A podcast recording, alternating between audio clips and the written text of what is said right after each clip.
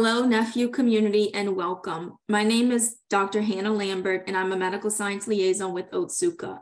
Welcome to another episode in the Hot Topics in Nephrology podcast series. In this episode, delivered by Dr. Garimella, we will take a deep dive into pain and ADPKD, including the prevalence, causes, assessment, and management of ADPKD related pain. It's my pleasure to introduce Dr. Pranav Garimella. He is an associate professor of medicine, the Division of Nephrology at the University of California, San Diego. He is the director of acute dialysis services at UC San Diego Health and the founding director of the UCSD PKD Center of Excellence. He received his training in India, Chicago, and completed his fellowship at Tufts Medical Center, training in clinical nephrology with a focus on polycystic kidney disease with Dr. Ron Perrone.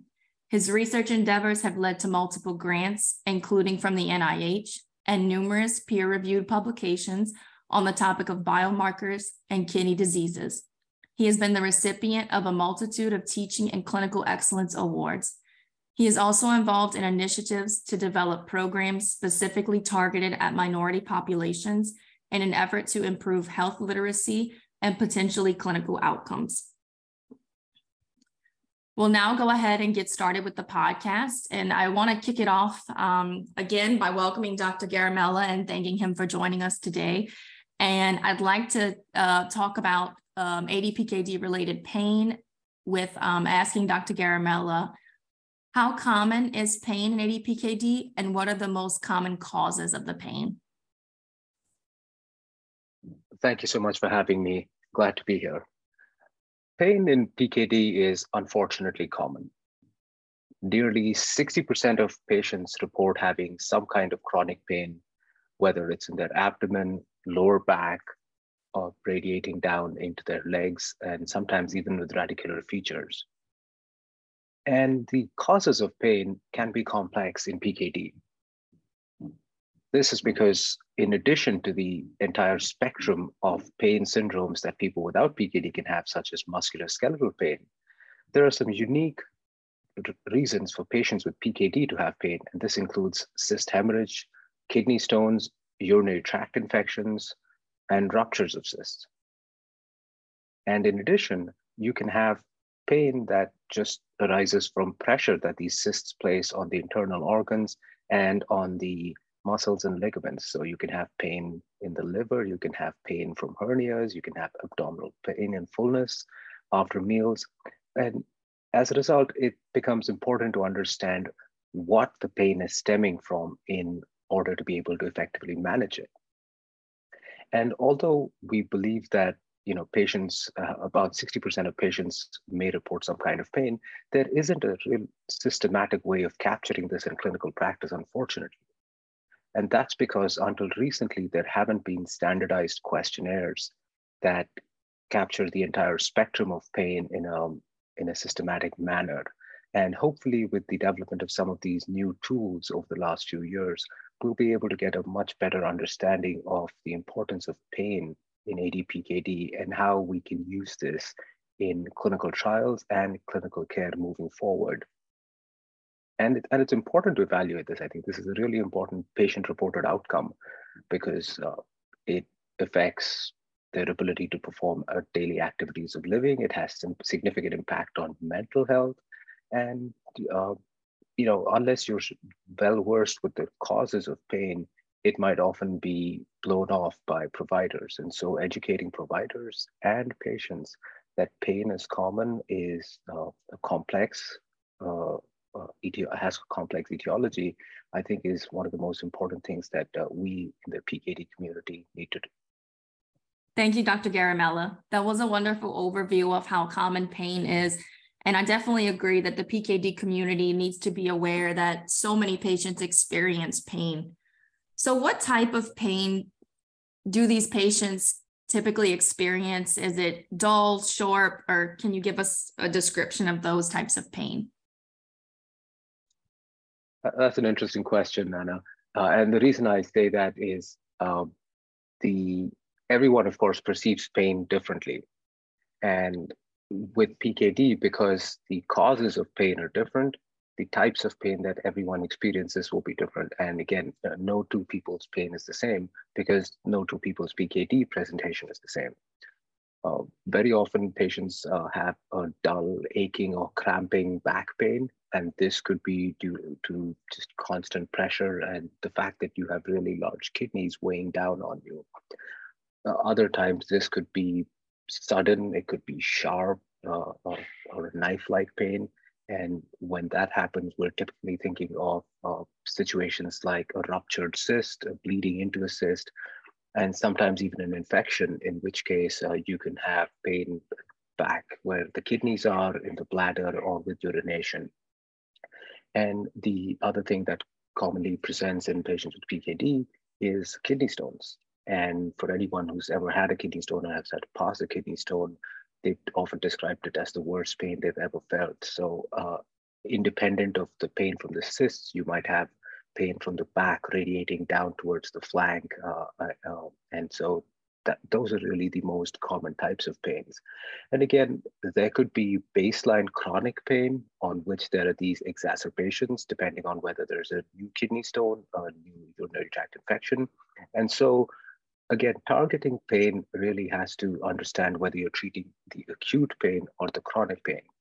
And even in chronic pains, even without a urinary tract infection, you can have exacerbations. And the trouble with PKD is that these exacerbations are often unpredictable. Sometimes they can happen several times a day for a week, two weeks, um, and not happen for many months again or it can happen like cyst hemorrhage can happen and persist for up to three or four weeks. And that's really distressing to these patients. Um, and it may limit social activities and uh, their ability to work. So again, making sure that we understand the cause of chronic pain and the acute exacerbations would probably help us target treatments more effectively. Sometimes with chronic pain, patients can say they can really localize it, and that may correspond to a single cyst or a couple of cysts that are putting pressure. But just given the fact that these patients have so many cysts, even if there is one cyst seen on imaging in the area where the pain is, it, it becomes hard to ascribe causation and say that that is the cyst that's causing it. So one really has to keep that in mind when looking at imaging and trying to correlate it with the site of pain. Yeah, it's really important that providers are aware of the types of pain that patients can experience so that they can recognize the, the pain and appropriately address it. Are there any tools or scales commonly used to assess pain in these patients?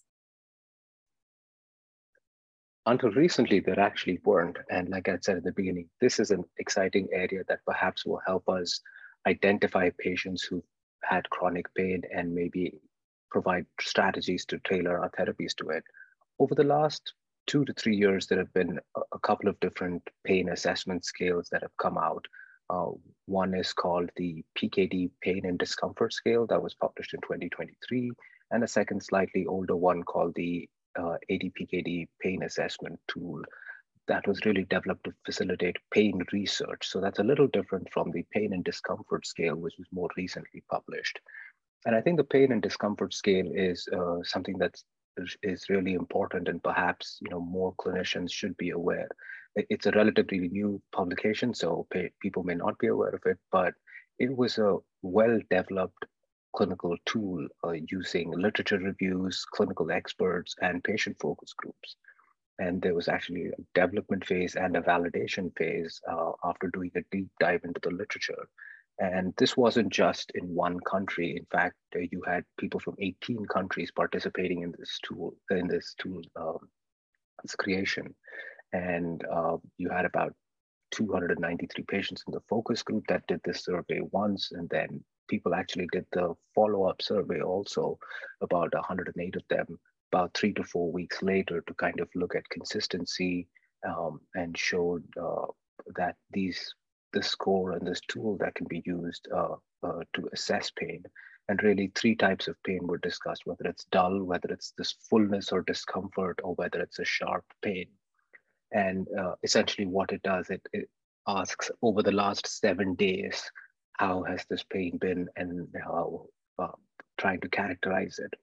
And so it, it assesses severity and its interference with daily activities.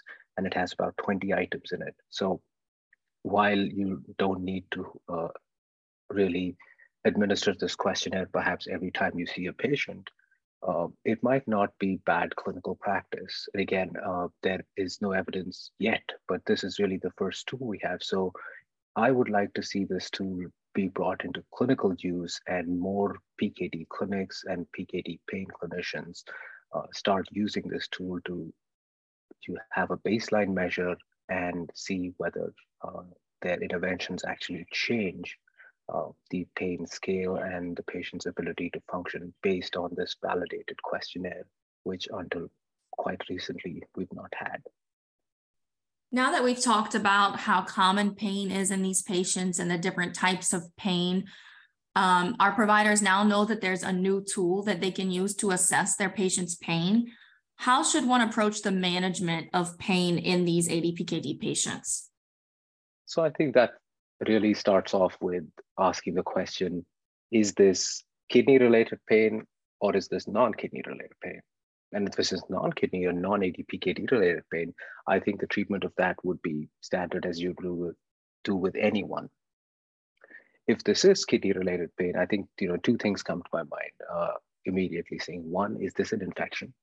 Because the treatment of pain related to an infection is really treating the infection with antibiotics, and that is quite time sensitive. And two, if this is not an infection, what else is this? Um, and so that therein, you know, I think I would need to decide whether we need clinical imaging, whether we need a urinalysis, or whether we think this is exacerbation of chronic pain. And assuming that this is an exacerbation of chronic pain, this is not a kidney cyst or a urinary tract infection, which have very specific targeted therapies. And what we're treating now is just pain. Then I think, you know, we get into the realm of how do we manage chronic pain in patients? Um, and and and there is there is a vast amount of literature outside the PKD world, but very little really within the realm of PKD. But I think most most experts would uh, kind of agree that a stepwise multimodal approach to pain management in PKD is quite reasonable. And I say stepwise because we want to start with strategies that perhaps have the least side effects and are the safest and can be tolerated over long periods of time. This involves non-invasive pharmacologic therapies such as you know, behavior modification, ice, heating packs, maybe some physical therapy. And if these don't work, we start then thinking about you know, pharmacological interventions, and these could be pain medications that are non-opioids initially, such as um, acetaminophen or non-steroidal anti-inflammatories if the patients can take it, which of course is a big concern in people with kidney disease. And then for if that doesn't control the pain, then step up into something like synthetic opioids like tramadol, and then perhaps uh, move further down into opiates, with the caveat that we are very, very cognizant that patients should not be on chronic opiate therapy if they can, if that can be avoided, given these concern for side effects and the risks, of course, of um, being uh, dependent on opioids when pharmacological therapies don't work, we really have to think about whether there is a role of invasive therapies. And these invasive therapies could be minimally invasive or you know, larger surgical procedures, which are really the last resort for pain management in PKD. When we come across minimally invasive therapies, uh, these could be transcutaneous uh, electric nerve stimulation, they could be spinal cord stimulation, um, celiac plexus uh, block with anesthetics, um, and renal denervation. But these are more targeting the, uh, the neural pathways. And sometimes people would prefer to directly treat the cyst, perhaps one or two large dominant cysts that may be causing pain. And historically, people have tried cyst aspiration, which is essentially just putting in a needle and taking the fluid out. But that procedure, while being the least invasive, is also associated perhaps with the least benefit long term because the fluid tends to reaccumulate. And so cyst fenestration, which is kind of deroofing the, uh, the cyst, or sclerotherapy with alcohol or uh, as other uh, substances such as SDS may actually lead to better success. And really, the last resort perhaps would be nephrectomy, which is uh, uh, restricted to patients who either have had a kidney transplant or are on dialysis. And similarly, even for liver related pain, the last resort would really be a partial hepatectomy and or a liver transplantation. So as you can see, there is a whole uh, there is a whole school of thought of how to manage pain in PKD. And again, uh, that depends on the cause of it. That depends on the expertise, the center, because not all centers may have these uh, modalities available. Uh, and and if they aren't available, I think you know um, uh, working together as teams with surgeons, interventional radiologists, and pain specialists would be really critical in ensuring that uh, we appropriately and effectively manage pain in ADPKD. Thank you so much, Dr. Garimella, for that amazing overview of pain in PKD. It's so important for providers to remember that many patients with ADPKD appear asymptomatic, but approximately 60% of these patients experience acute or chronic pain, and pain is the most frequent symptom leading to diagnosis. So, once again, thank you, Dr. Garimella. The podcast was so informative today. And thank you, NephU community, for tuning in. Remember, you can go to the nephu.org for more podcasts, webinars, and events. Our handle on social media is at NephU Community.